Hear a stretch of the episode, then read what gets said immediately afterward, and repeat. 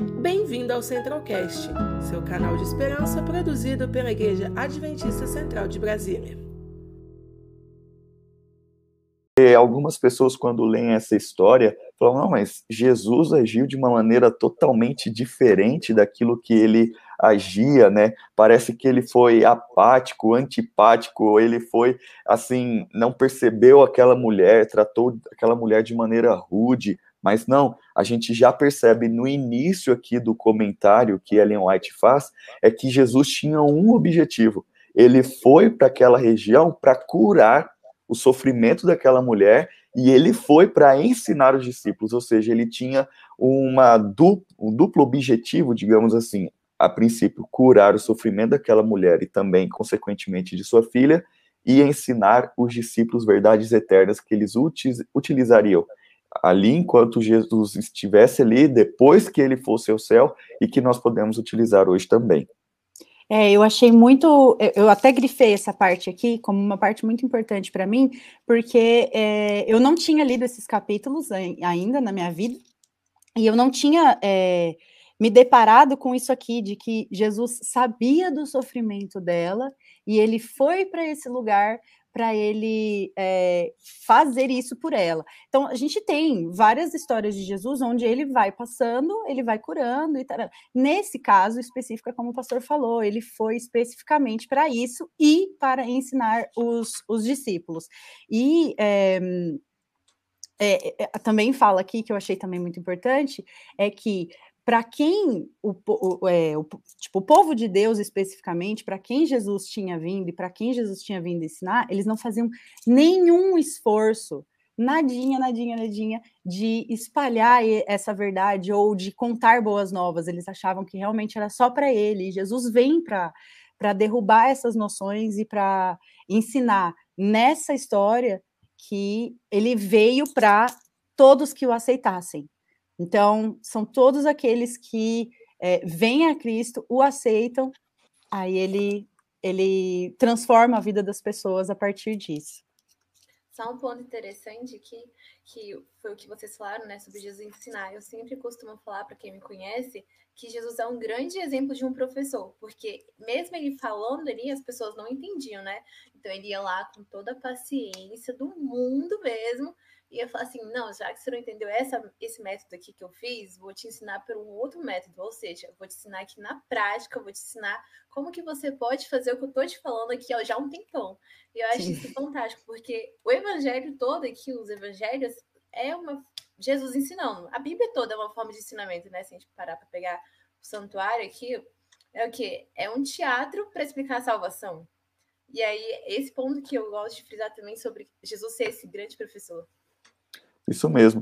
E bem na, assim, na parte ali, né, que é na página, se você está nos acompanhando com o livro, é página 232, que a Dani falou que Jesus veio para todos que o aceitassem. Eu achei muito interessante o finalzinho ali do segundo parágrafo, né, ou primeiro parágrafo que começa nessa página. É que é, os discípulos ficaram incomodados com aquela mulher e queriam pedir, né, pediram para mandar essa mulher ir embora. Só que eu achei interessante aqui nas entrelinhas o comportamento dos discípulos, pois eles falaram assim, ó, notaram que Jesus a tratara com indiferença e imaginaram que o preconceito dos judeus contra os cananeus o agradava. Ou seja, eles, os próprios discípulos, esperavam que Jesus tivesse um outro comportamento. Ou seja, implicitamente aqui, eles estavam analisando, assistindo o que Jesus estava fazendo, ou o que ele iria fazer, para ver se ele iria é, aprovar aquilo que já era feito ou se ia ser de uma maneira diferente. Ou seja, eles pensaram, ó, oh, Jesus vai agir de uma maneira diferente, vai tratar essa mulher com amor. Ou seja, vocês percebem que eles já percebiam que não estavam tratando aquela mulher de uma maneira correta, e aí Jesus vai e age da maneira que eles agiam para ensinar e reprovar aquilo que eles estavam fazendo e fala assim: "Nossa, Jesus agiu da mesma maneira que nós, então será que nós estamos corretos?" Então existia, eu percebi que existia essa dúvida na cabeça deles. Aí Jesus vem e começa a já trabalhar, né? Como a Dani falou. Achei interessante esse ponto também. É, e, e é, Jesus já sabia dessa dúvida, e ele também é, queria, de certa forma, prolongar um pouco essa experiência, justamente para trazer a fé da mulher à tona e para mostrar que era a grande fé que ela tinha, é, que era muito diferente, muito maior do que muitas pessoas que ele já tinha convivido, e era esse tipo de fé que ele veio buscar, que ele veio é, é, pedir do, das, dos fiéis, né? De quem tivesse aos pés de Jesus era esse tipo de fé que não tem barreiras, que não tem barreiras sociais, que não tem barreiras físicas. Ela deu um jeito e ela queria que acontecesse porque ela confiava, ela tinha fé em Jesus. Então ele traz isso, a mulher, grande é a sua fé, seja conforme você deseja, porque ela pede, aí ele meio que dá essa escanteada, aí ela pede de novo, e aí os, os discípulos tentam dar escanteada, ela continua lá. Então é esse fato que, que transformou a vida dela, é a fé em Jesus. Isso mesmo. E algo que você mencionou da fé, olha como Jesus é completo. Ele, em uma situação, ele consegue ensinar os discípulos, ele, ele consegue ensinar a, aquela mulher, ele consegue ensinar o povo daquela mulher e consegue nos ensinar hoje.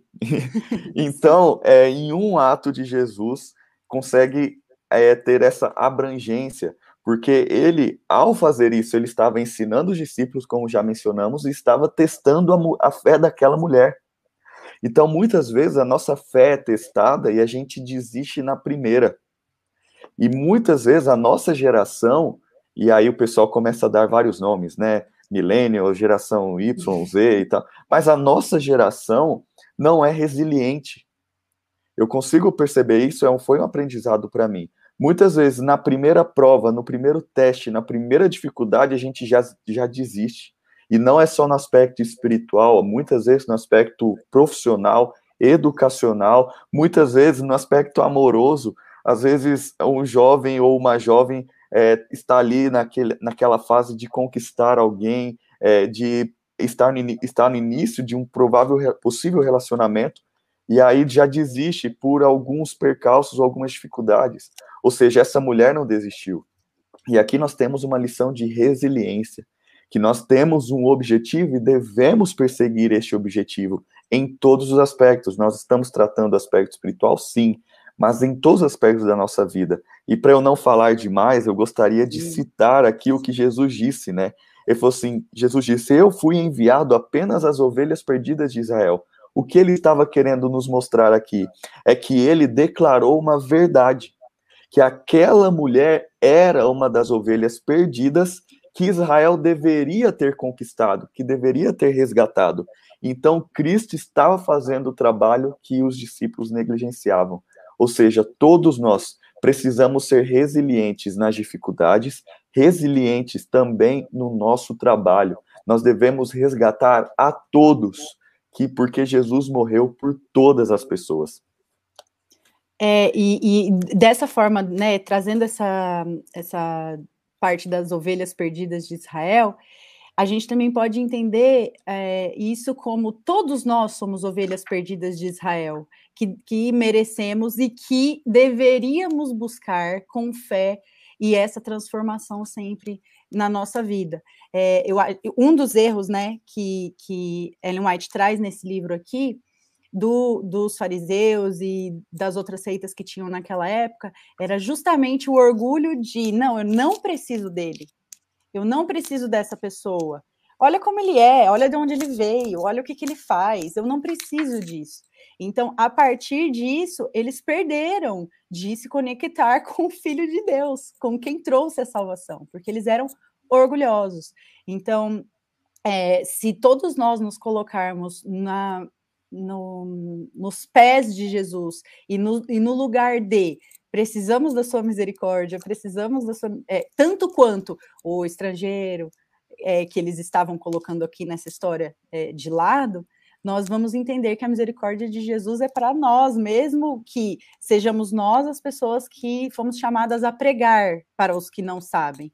Mas do, da mesma forma que essas pessoas precisam, a gente também precisa da misericórdia de Jesus e devemos buscar sem o orgulho. Acho que isso coloca a gente em uma situação, né? Muitas vezes, quando a gente tem essa, detém o conhecimento, a gente quer logo se coloca uma posição superior a outra pessoa, né? Até porque tem uma frase bem conhecida, conhecimento é poder, do Bacon. E aí isso já traz essa ideia fixada, tipo, consciente, né? Se eu detenho mais conhecimento que o pastor, então que a Dani, já vou estar aqui em um outro nível que eles não estão. Mas é exatamente ao contrário que Jesus faz. Porque olha o conhecimento que ele tinha ele ia, estava em um patamar, um nível diferente dos discípulos, de qualquer pessoa que estava ali na terra junto com ele, e aí ele ia, pegava a pessoa do mesmo nível dela, e ia lá, vamos lá, vamos lá, vou te ajudar a seguir essa caminhada aqui, entender esses pontinhos aqui que tá errado, que você não entendeu ali, alguma pessoa falou errado e você entendeu errado.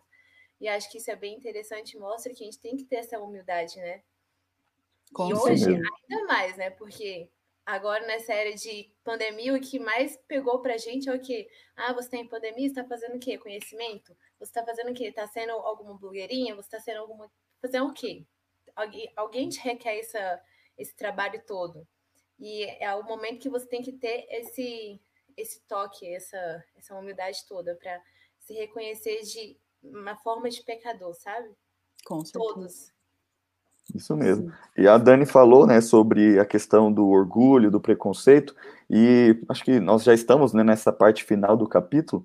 Eu gostaria de citar Romanos 10, que é, é, mencionado aqui, né? Romanos 10, os versos 12 e 13, que diz assim: O mesmo Senhor é Senhor de todos e abençoa ricamente todos os que o invocam, porque todo aquele que invocar o nome do Senhor será salvo. Então aqui é uma promessa, é uma certeza. Todo aquele que invocar o nome do Senhor será salvo. Ou seja, não são, não são, não é a igreja, não somos nós, não é qualquer pessoa que vai tirar a salvação. Não, aqui fala nada, a não ser a escolha do indivíduo, a escolha da pessoa pode impedir que qualquer um se torne coparticipante da promessa em Cristo mediante o evangelho. Nada pode nos afastar do amor de Deus, apenas a escolha da pessoa, o livre-arbítrio, o amor que Deus tem por cada um de nós. Então, todo aquele que invocar o nome do Senhor será salvo. Isso é maravilhoso.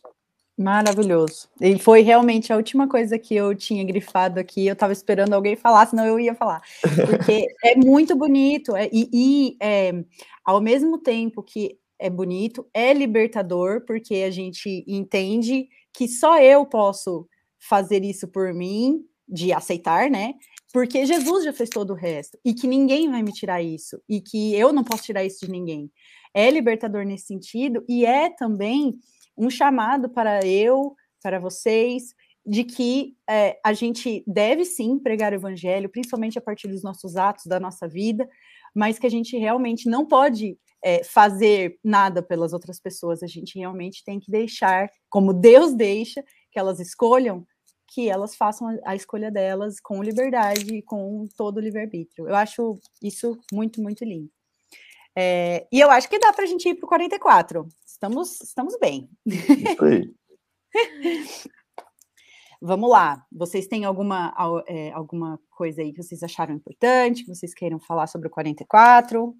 Só lembrando o pessoal que está nos acompanhando, né? Nós e vamos para o capítulo 44 do livro O Libertador, né? Como já foi mostrado aí. Uhum. Mas também nós vamos, então, continuar em Mateus, na Bíblia agora. Mateus, capítulo 15, nós vamos do verso 29 até o verso 39. E ali nós vamos ver a cura de Jesus é, por, em várias pessoas e vai ter uma segunda multiplicação de pães. Então, aqueles que acham que Jesus só multiplicou uma vez, vai ter a segunda multiplicação, e também a história você pode acompanhar em Marcos capítulo 7, finalzinho do capítulo 7 e capítulo 8 na Bíblia. Então, é a cura de Jesus e também, é para várias pessoas, né? E também a multiplicação. Então, é só para contextualizar aqui, né? E eu achei interessante que Jesus, né? É, aqui tem, já começa, Ellen White já faz um comentário muito pesado, que a primeira multiplicação foi com os judeus. Então, eles levaram comida, levaram algumas coisas. A segunda multiplicação não foi com os judeus, foi com este povo renegado, digamos assim. E aí, o que, que aconteceu? Eles foram e não levaram comida, porque eles não queriam levar comida para esse povo. olha o nível. olha o nível. Para os judeus, eles levaram comida. Aí Jesus multiplica ali. Para a segunda, eles não levaram nada, porque eles não queriam dar comida para esse povo. Não, a gente vai lá e a gente não vai levar nada para eles. E aí vem, aparece ali os cinco pães e dois peixinhos, né? Então eu achei bem interessante aí, só para já contextualizar essa situação. Sim, muito. Que lutem, né? É. Aí já tá levando o mestre, eles que lutem para ir conseguir o pão físico deles. Acho que isso mostra bastante o tipo de. Qual era o tipo de preconceito que eles tinham com aquelas pessoas, né? Porque você não querer dividir a comida, um pão, que mostra totalmente o contrário de algum judeu, né? Porque eles eram totalmente hospitaleiros. Isso já mostra o nível de preconceito que eles tinham para mim. É, e, e, assim, Ellen White aqui fala, né? O preconceito judeu ainda era forte no coração dos discípulos. E se tem uma coisa que as pessoas daquela época eram, eram preconceituosas, porque até na escolha dos próprios discípulos teve esse preconceito. Então, não, você vai chamar essa pessoa coletor de impostos, não, mas você vai chamar esse que é um pescador. Jesus veio da onde? Como assim? Tipo, todos os aspectos da vida de todas as pessoas todos tratavam com preconceito. Então, uhum. até que prove o contrário, até que você ensine, e Jesus tem muita paciência com isso, é, é era com preconceito. Então, e, e, eu acho que é legal Ellen White trazer isso aqui, porque nesse, nesse momento eles já estavam convivendo com Jesus há um tempo. E eles ainda tinham muito preconceito. E eu acho que os preconceitos eram é, rebaixados por Jesus um a um, porque ele não. É, por exemplo, se Jesus chegasse e falasse, ah, não tenha preconceito, fim. Não, eles não entendiam dessa forma. Eles precisavam, não tenha preconceito contra esse tipo de gente, contra esse aqui também não, contra esse aqui também não. E Jesus mostrava um a um, porque didaticamente, porque eles ainda tinham preconceito. Então, não, Jesus não veio por esses daí, não é possível até por esses, aí Jesus ia lá e ah, ok, até por esses, beleza. E aí a gente vai ver que tem um pouco de resistência, né, nisso, que eles não aceitavam assim tão fácil os ensinamentos. Isso mesmo. E é, você falando, eu lembrei ontem à noite, eu tive a oportunidade de compartilhar a palavra de Deus no culto aqui da Igreja Central. E aí eu comentei a história de Oséias, e tem um verso ali, no capítulo 11 de Oséias, que me veio à mente quando você estava falando, que Deus falando, eu não vou te abandonar, né? Pois eu o peguei pela mão, ó Israel, e te ensinei a andar. E também tem um outro verso que fala que é como um bebê o alimentei. E tem, na, no hebraico tem a conotação de Jesus segurando, né? Ou uma pessoa segurando uma criança e colocando o rosto no rosto da criança para sentir o calor e o cheiro da criança. Então é bem um aspecto maternal mesmo, assim. E me veio somente porque é isso que Jesus fez com os discípulos, é isso que Jesus, que Deus fez com o povo de Israel, fez com todas as pessoas, exemplos bíblicos, e faz conosco. Ele nos ensina a andar. É um passo de cada vez, é um preconceito por vez, é uma falha de caráter por vez. E assim ele vai nos moldando, vai nos é, tirando as coisas ruins e nos deixando mais parecidos com ele. Então, como você falou, é, é um passo de cada vez, é um preconceito de cada vez, é, da mesma forma, Deus nos guiando pela mão, um passo de cada vez, um abraço, um cheiro de cada vez, isso é maravilhoso. É, e eu vejo isso de uma, novamente, né, fazendo a interligação entre o que a gente estava falando no outro capítulo, eu vejo isso como um chamado muito pessoal. A gente pode sim, é, a partir da nossa vida, no, do nosso dia a dia, mostrar isso para as pessoas. Mas o chamado de transformação é para mim, é para você, individualmente. Não é, é realmente Deus, Jesus estava falando para um povo ali, mas tinha os que aceitavam e tinha os que não aceitavam. Então, como povo, eles não tinham esse movimento de aceitação, eles tinham esse movimento individual. A gente vê isso nos personagens bíblicos muitas vezes, porque ele encontra com pessoas do mesmo, entre aspas, tipo, e alguns aceitam, outros não.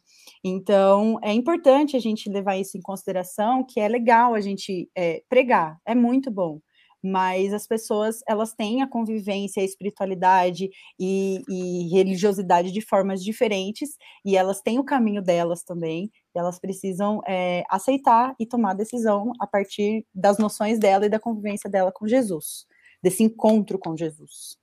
Cada um tem o seu passinho, né, de caminhar o seu trilhozinho. Cada um vai saber como é a sua dificuldade. Então, acho que a nossa parte é só pregar o evangelho. Não, não, é, não acho, é isso, né? Só pregar o evangelho. O restante quem faz é o Espírito Santo, ele que vai trabalhar no coração dela, aquele evangelho que você trouxe ali para ela. E acho que muitas pessoas ficam frustradas em relação a isso. Ah, porque eu preguei tanto e a pessoa não foi para a igreja que eu falei que era certo. Não, não, não, não, não. Não, meu filho, você já fez sua parte, acabou. Você pregou para ela, já tem o conhecimento. Aí agora é um conhecimento que ela tem, e agora ela vai decidir o que ela vai fazer com esse conhecimento. Se ela vai é, transformar a vida dela, querer que esse conhecimento transforme a vida dela, vai ser outra coisa, vai ser uma decisão somente dela, né? Que aí volta o que a gente falou no capítulo passado, que a salvação é, é individual, né? Cada um é aberto para todos, né? Todas as velhinhas perdidas de Jesus, mas cada um vai decidir. Isso mesmo. E é, vocês falando, eu ontem estava lendo é, O Grande Conflito, outro livro da Ellen White, que é o quinto livro dessa série aqui, né, que nós estamos fazendo, é, e ali ela comentando sobre o que aconteceu com Lutero, e quando Lutero estava fazendo ali as suas exposições, ele fala, né, que ele é apenas um instrumento, a palavra é a força e ele é apenas um instrumento. Se a pessoa vai aceitar ou não, o que vão fazer com ele ou o que deixariam de fazer com ele, não interessava, ele só estava vivendo pela palavra e falando a palavra. E aí eu lembro do verso: a palavra nunca volta vazia. Então, o poder da palavra é extremamente importante e nós somos instrumentos. E aqui, é, já pegando esse gancho, no começo do capítulo 16 de Mateus, é, e também continuando no capítulo aqui do, do livro, tem algo muito interessante que Jesus fala, porque Jesus foi muito mal recebido quando ele voltou para o povo judeu, para o povo da promessa. Então, ele foi muito mal recebido. E aqui, Jesus fala, né? Vocês conhecem o ditado: céu vermelho ao entardecer, bom tempo amanhã. Céu vermelho e sombrio logo cedo, mau tempo o dia todo. Ou seja, vocês sabem identificar as condições do tempo no céu, mas não sabem interpretar os sinais dos tempos. Ou seja, o que, que Jesus está querendo mostrar aqui?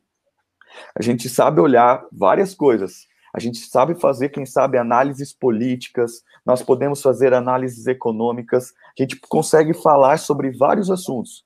Só que muitas vezes nós não podemos e nem conseguimos falar as três mensagens angélicas.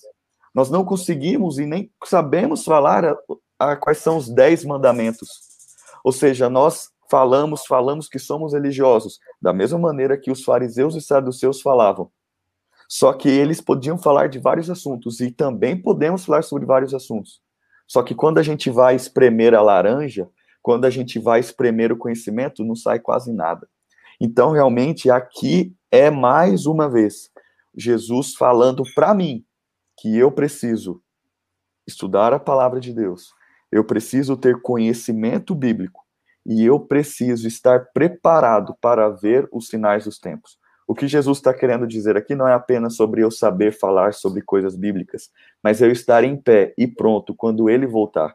Porque senão vai acontecer a mesma coisa que aconteceu na primeira vinda dele. Quando ele apareceu, quando ele veio a primeira vez, nenhum judeu estava lá. Nenhum povo da promessa estava ali. E aí, o que, aconteceu? A segunda, ele, os anjos tiveram né, que chamar os pastores.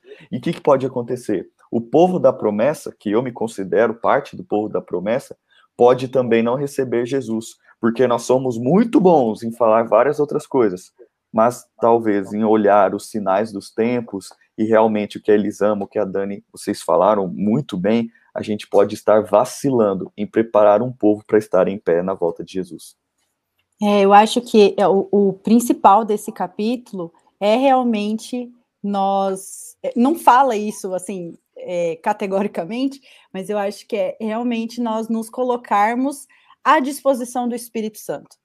É nós quebrantarmos o nosso ser, é nós quebrantarmos as nossas vontades e nos colocarmos dia a dia aos pés de Jesus e pedimos para que o Espírito Santo molde as nossas vontades. Sabemos que somos pecadores, que precisamos disso, tanto para a nossa vida quanto para iluminar a vida dos outros. E a gente vê aqui, ó, é, eu, eu grifei, eu achei muito sensacional essa parte. Quando alguém que já foi controlado por uma vontade inflexível e rebelde cede à atração dos agentes celestiais de Deus, ocorre um milagre. Então, a partir do momento que você. Né, nessa parte específica do livro, tá falando, tipo, ah, por que, que a gente não vê mais tanto desses milagres como Jesus fazia e tal? Mas é um milagre nós deixarmos todas as nossas vontades. É um milagre nós conseguirmos nos colocar aos pés de Jesus e sermos transformados. Então, ao a gente se deparar com a transformação da vida de alguém, aí a gente viu um milagre. Aí a gente viu é, a ação do Espírito Santo e a ação de Jesus na vida daquela pessoa. Um ponto interessante aqui, eu vou só voltar um pouquinho é nessa parte que fala que os homens de Nínive se levantarão no juízo com essa geração e a condenarão. Eu achei tão interessante, mano, porque, para pra pensar, Nínive, o que, que era Nínive? Era a pior cidade que a gente podia ter uma ideia naquela época. Se eles vão olhar para aquela cidade dos do, do judeus e falar assim, mano, vocês estão ruins. Eu tava lendo, né, Ezequiel, Ezequiel, né? E lá tava falando que, que o pessoal de Sodoma era ia olhar para a situação ali de Jerusalém e ia considerar eles piores, né? Deus fala que Sodoma se tornou pura ao fazer essa comparação com Jerusalém. Então, para ver o nível da decadência, Sodoma foi destruída, né? Deus não teve piedade ali deles, misericórdia, mas foi destruída, porque já não tinha mais, já, já tinha passado o limite. E aí, Jerusalém, olha só o nível da situação deles. Então tava muito ruim, mano. Muito ruim mesmo. Meu Deus do céu. Eu fico impressionada com isso. Me choca, não sei se choca vocês, mas tá muito ruim. E aí eu fico pensando, caraca, tá ruim para eles. E aí eu não enxergo, tipo, de vez em quando, né? De vez em quando dá uns relances aqui do Espírito Santo que fala, eu também sou pior do que eles. Porque eu tenho mais conhecimentos que eles tinham de, em relação à Bíblia, entendeu? Então, é só misericórdia mesmo. Só misericórdia, porque. E o Espírito Santo para transformar a nossa vida, porque a gente tem uma situação pior do que os discípulos, porque a gente tem o conhecimento, a gente entende, porque tem já a tradução para gente, já tem vários estudos sobre, e a, a gente ainda está uma situação pior, porque a gente vê mais decadência ainda. Isso mesmo. E o que é um milagre, né? Milagre pode ser também traduzido como sinal. Então, é, muitas pessoas falam assim: ah, Deus, me dá um sinal, me dá um milagre, alguma coisa. Ou quais são os sinais da volta de Jesus? Em Mateus 24, fala, Jesus apresenta que o evangelho será pregado e então virá o fim. Ou seja, o maior sinal da volta de Jesus é a pregação do evangelho. E aqui, esse comentário que a Elisama e a Dani, a Dani que vocês fizeram, é que o sinal ali para Nínive foi a pregação de Jonas. O sinal para o povo ali judeu era a pregação de Jesus. E qual é o sinal hoje antes da volta de Jesus? É a nossa pregação. É a pregação do evangelho em nossa geração. Ou seja, a história bíblica, podemos dizer que é cíclica. Porque é, acontece, aconteceu uma vez, aconteceu outra vez, e está acontecendo agora. Então, o milagre, esse milagre, esse sinal da volta, da pregação do evangelho, está totalmente ligado ao maior milagre, que é o milagre da conversão. Ver pessoas mudando de vida, como a Dani muito bem colocou aqui. Por isso, é, já indo né, para o final, para a gente não extrapolar o tempo também, por isso, tem jovens aqui assistindo, todos nós precisamos estar atentos a algo que Jesus falou. Porque se nós precisamos pregar o evangelho, dar este sinal para o mundo e também causar o maior milagre, que é o milagre da pregação da conversão, né, do evangelho, conversão das pessoas ao evangelho, aqui no capítulo 16 de Mateus, o verso 5 fala, é, perdão, o verso 6, Jesus fala: "Fiquem atentos, tenham cuidado com o fermento dos fariseus e saduceus." Viu? Realmente os fariseus, é, os discípulos tinham que ter cuidado com o fermento. E hoje, nós devemos também ter cuidado com o fermento filosóficos, é, fermento, às vezes, de é, argumentação política, e vários outros fermentos que estão por aí, ideologias e assim por diante. Nós precisamos estar baseado na palavra de Deus. Nós temos que crescer baseado aqui neste livro. Nós não podemos deixar que fermentos, e assim você pode fazer a sua lista, que nos, que nos atacam, que possam adulterar a massa ou o pão do conhecimento. Por isso, nós precisamos saber que este fermento, que lá em Lucas capítulo 12, verso 1, que ele, Jesus chamou de hipocrisia, nós não devemos ser hipócritas. Essa é a mensagem. Até o Romeu comentou aqui que este é, é paulada este capítulo, né? Realmente é muito pesado, porque este fermento da hipocrisia, nós falamos uma coisa, vivemos outra. Nós pregamos uma coisa, mas na verdade a gente quer mudar conforme a nossa interpretação. A gente pega a Bíblia e nós queremos mudar conforme a minha linha de pensamento, a minha linha filosófica, a minha linha ideológica. Mas não, deixe a própria Bíblia traduzir ou revelar a Bíblia. E assim nós vamos ser instrumentos, pois o fermento atua sem ser notado, mudando a massa segundo a sua própria natureza. E aí ela continua: dessa forma, se dermos lugar à hipocrisia em nosso ser, ela permeia o caráter e a nossa vida. Sejamos íntegros, sejamos corretos, preguemos o evangelho para nós vermos a conversão acontecer através do poder do Espírito Santo. Com certeza, pastor. É, eu acho que é, essa parte da, da, hipocrisia, e Ellen White trazendo aqui, né, numa parte falando, a hipocrisia dos fariseus era produto do egoísmo, ou seja, eles estavam totalmente centrados neles mesmos e eles não conseguiam traduzir a, as verdades de Jesus para a vida deles, para o dia a dia deles, ou até eles é, faziam isso, só que eles limitavam, ó, isso aqui que está falando aqui é para esse, só para esse tipo de gente, para os outros tipos de gente não. E, e, isso era hipocrisia, porque se você vive do evangelho, se você vive a verdade, a partir disso daí você vai estender a todos. E era isso que Jesus estava falando. É, e a última parte que eu achei que foi muito sensacional é que a religião de Cristo é a própria sinceridade.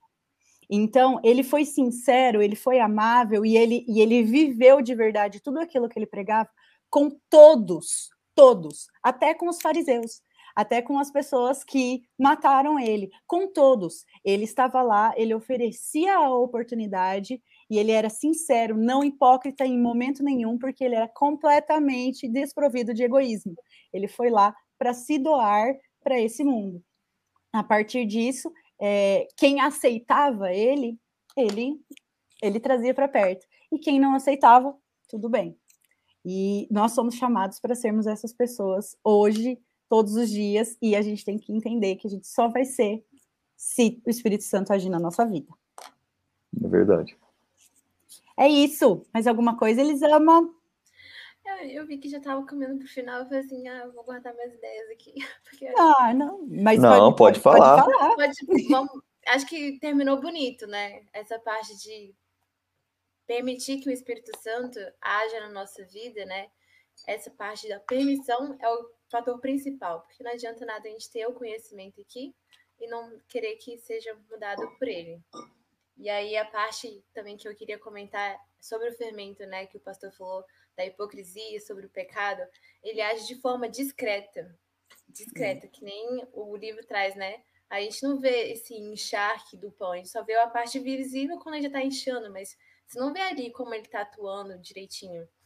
Então, é, pode ser nos mínimos detalhes que tem esse, esse fermento na nossa vida e a gente não percebe que a gente está sendo inchado aqui para o lado da hipocrisia. E acho que uhum. isso é uhum. um ponto crucial que a gente tem que se focar e estar tá atento a isso. É, Mas, e o... é o Espírito Santo que faz a gente ficar atento a isso. Mas o que você falou, eu acho que é muito importante, essa palavra, foco. É, a gente está muito acostumado à correria dessa vida, a todos os afazeres, a todas as redes, a todos. É, e aí é, a gente não está focado, a gente não está realmente pelo que você vive, pelo que você está aqui, pelo que você precisa andar nesse mundo. Então, se você está focado nisso, você pode até sair, você pode até ser inflado pela hipocrisia, você pode até se tornar egoísta, porque É, é, isso que acontece conosco, nós somos humanos é isso.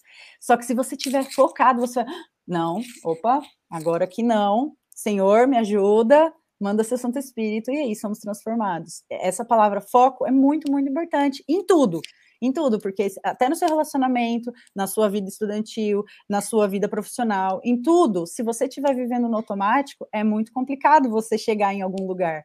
Na vida espiritual é a mesma coisa. Então a gente tem que estar focado e, e focado em Deus, para que Ele nos ajude e nos transforme a cada dia é, para que sejamos pessoas melhores e que consigamos pregar cada vez mais e, e, realmente não não fazer dessa palavra uma palavra vazia, uma palavra hipócrita, como os fariseus estavam fazendo.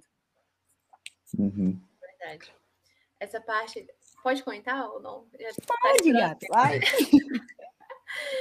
Mas esse foco que a gente tem que ter é totalmente importante, né? Que você falou que a gente vive uma vida super corriqueira, né? Cheia de coisas para fazer.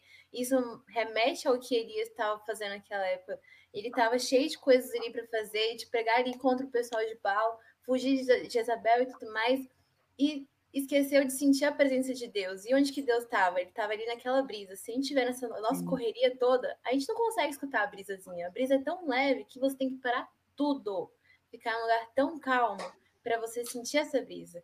E acho que isso também é hoje pra gente. Se a gente tiver no nosso turbilhão de coisas para fazer, ah, faculdade, amigos, sair, nananana, a gente não consegue escutar a brisa e perde foco. E aí o trem descarrilha todo. É isso mesmo. Muito bom, gente. Foi muito legal estar aqui com vocês. Eu adorei esses capítulos e realmente são capítulos fortes. É, a, a, partir daqui nós vamos orar, nós vamos terminar aqui, mas é, ore você silenciosamente com Deus, peça para Ele, é, para Ele se desfazer, é, te ajudar a se desfazer da, do seu eu, de você ser transformado por Ele. É, e com certeza seu dia vai ser melhor, sua semana vai ser melhor, e é isso. É, vocês querem falar mais alguma coisa ou já podemos orar para terminar?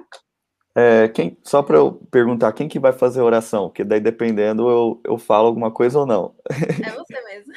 ah, sou eu? Não, então tá bom, então. É, mas, então, só mais uma coisinha aqui, um comentário que eu queria fazer. Quando a Elisama falou que o fermento, ele age, né, ali sem perceber, aqui é apenas um alerta. Eu quero falar, um, dar um alerta e para nós ficarmos né, atentos e também terminar com essa mensagem com a oração. O fermento realmente age sem percebermos. E o fermento, ele age de dentro para fora. Então, muitas vezes, algumas situações que nós, como igreja, como filhos de Deus, estamos passando, muitas vezes vêm de dentro. Dentro de nós e, às vezes, dentro de membros até mesmo da nossa igreja. E existem, né, na, na internet, existem várias formas de como estamos aqui, pregando evangelho, existem canais muito bons, que vão nos ajudar. Este é um destes canais. E existem outros canais no YouTube, páginas Facebook, né, mais no Instagram também, que às vezes acabam vindo de dentro e dando informações que não são tão assim importantes ou que não estão de acordo com a Bíblia. E para vocês entenderem, aqui Ellen White diz: as mesmas influências estão operando por meios dos que tentam explicar a lei de maneira a moldá-la aos que eles fazem. Essas pessoas não atacam a lei abertamente. Elas lançam teorias especuladoras que minam seus princípios. A maneira como explicam destrói a sua força. Então, aqui, pessoal, só um alerta. Cuidado com pessoas que utilizam o nome da nossa igreja, pessoas que utilizam o nome de é, pessoas tão influenciadas e influenciáveis e pessoas também conhecidas vamos ficar atento. E como a Dani disse, eu até anotei aqui, ó, tá escrito foco. Vamos ter foco na palavra de Deus. Vamos cuidar com pessoas que adulteram, que começam com uma mensagem um pouco diferente daquilo que nós estamos e já conhecemos na palavra, aquilo que é realmente o que Cristo apresenta. Por isso, nós precisamos ter a sabedoria de Deus. E o foco que devemos ter também é aquilo que era o foco de Cristo Jesus, que ele diz: Pai, glorifica o teu nome, que o teu nome seja glorificado. Este era o princípio predominante da vida de Cristo Jesus. Que seja o nosso princípio também. porque aqui ela diz: se o seguirmos, também será o nosso princípio.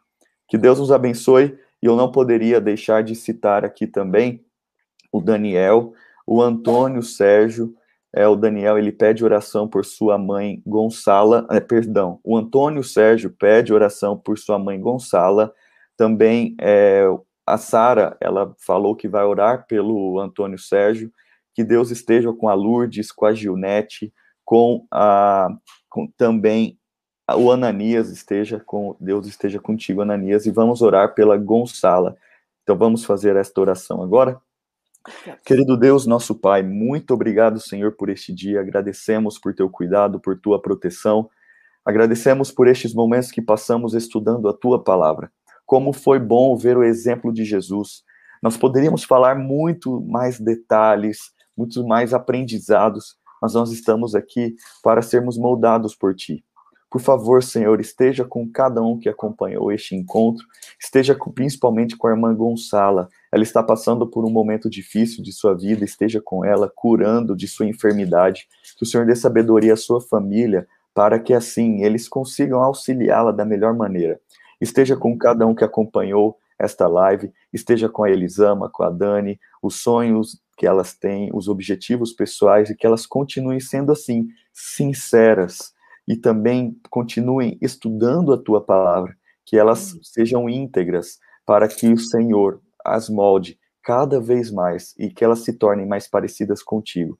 Nós agradecemos por estes momentos que passamos aqui e nos ajude a termos foco, foco na palavra de Deus, a não sermos enganados com muitas vezes fermentos ou linhas de pensamento que vêm de dentro, às vezes de dentro do nosso coração e de dentro do, da nossa igreja, nos ajude a termos conhecimento bíblico para não sermos enganados, pois assim nós vamos te glorificar. Nós oramos em nome de Jesus. Amém. Amém. Amém.